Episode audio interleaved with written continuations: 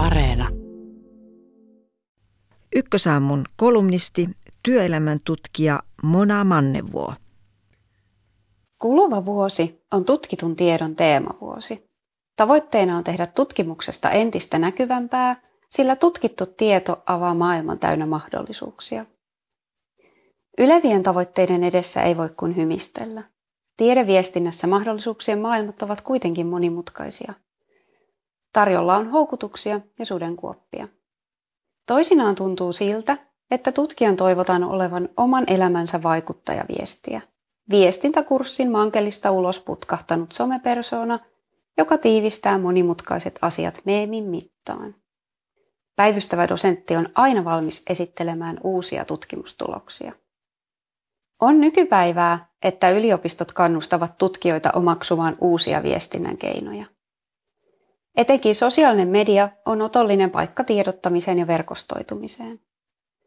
Toisesta näkökulmasta sosiaalinen media on tehokas alusta itsemarkkinointiin.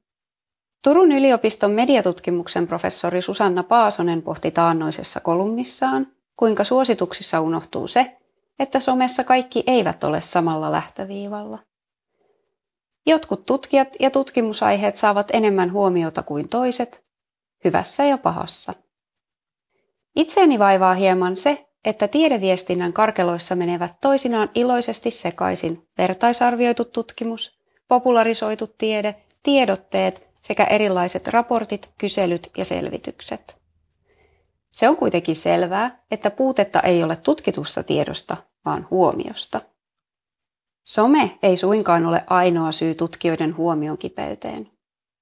Yliopistossa on painetta tehtailla julkaisuja, joten tehokkaita on rajata ajankäyttö julkaisuluettelon kasvattamiseen, ei lukemiseen laajalti. Seurauksena on se, että yliopistossa on enemmän kirjailijoita kuin lukijoita. Eri tieteenaloilla on lukematon määrä foorumeita, joissa voi julkaista ja käydä tieteellistä keskustelua. Se on pääsääntöisesti hyvä asia, mutta johtaa myös siihen, että edes saman alan tutkijat eivät välttämättä ymmärrä toisiaan, eikä heillä ole aikaa perehtyä toistensa ajatuksiin. Ei ihme, jos tiedejournalismi astuu helposti miinaan.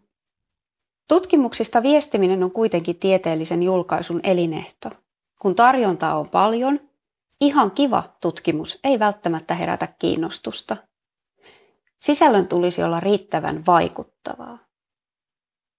Syksyn kuluessa Longplayn tutkivat journalistit ovat julkaisseet kirjoituksia, joissa pohditaan tieteen ja tiedeviestinnän kipupisteitä. Yksi näistä on ristipaine, johon tutkija joutuu, kun ympärille kerääntyy laaja joukko ihmisiä janoamaan vaikuttavuutta. Tilanne on paradoksaalinen, kuten toimittaja Anu Silverberg kirjoittaa. Tieteessä on luotu lukuisia menetelmiä siihen, että tutkijan omat oletukset tai taustavaikuttimet eivät vaikuttaisi tulkintoihin ja tuloksiin. Rahoitus, tiedejulkisuus ja julkaisutoiminta näyttävät ohjaavan toiseen suuntaan.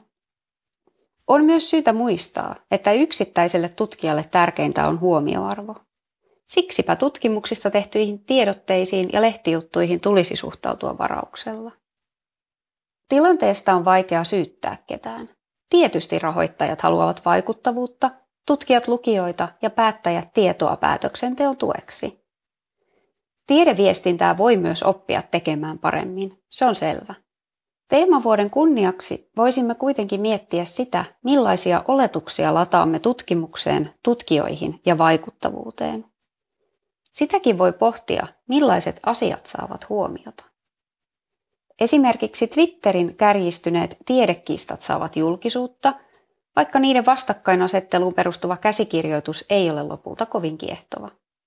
Ällistyttävien tulosten raportointi suoraan tiedotteista ei sekään ole erityisen kiinnostavaa, eikä se anna totuudenmukaista kuvaa tutkijoiden arjesta.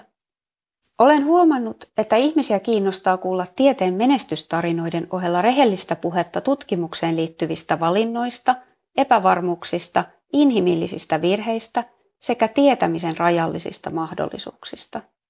Tiede ei mene rikki, jos tieteen kipupisteistä keskustellaan avoimesti. Sen sijaan tutkimuksen laatu voi kärsiä, jos jatkuva kilpailu, julkaisupaine ja huomiohakuisuus ohjaavat liikaa tutkijoiden toimintaa. Ristiriitaiset paineet nimittäin houkuttelevat oikopolkuihin, liioitteluun ja hutiloimiseen.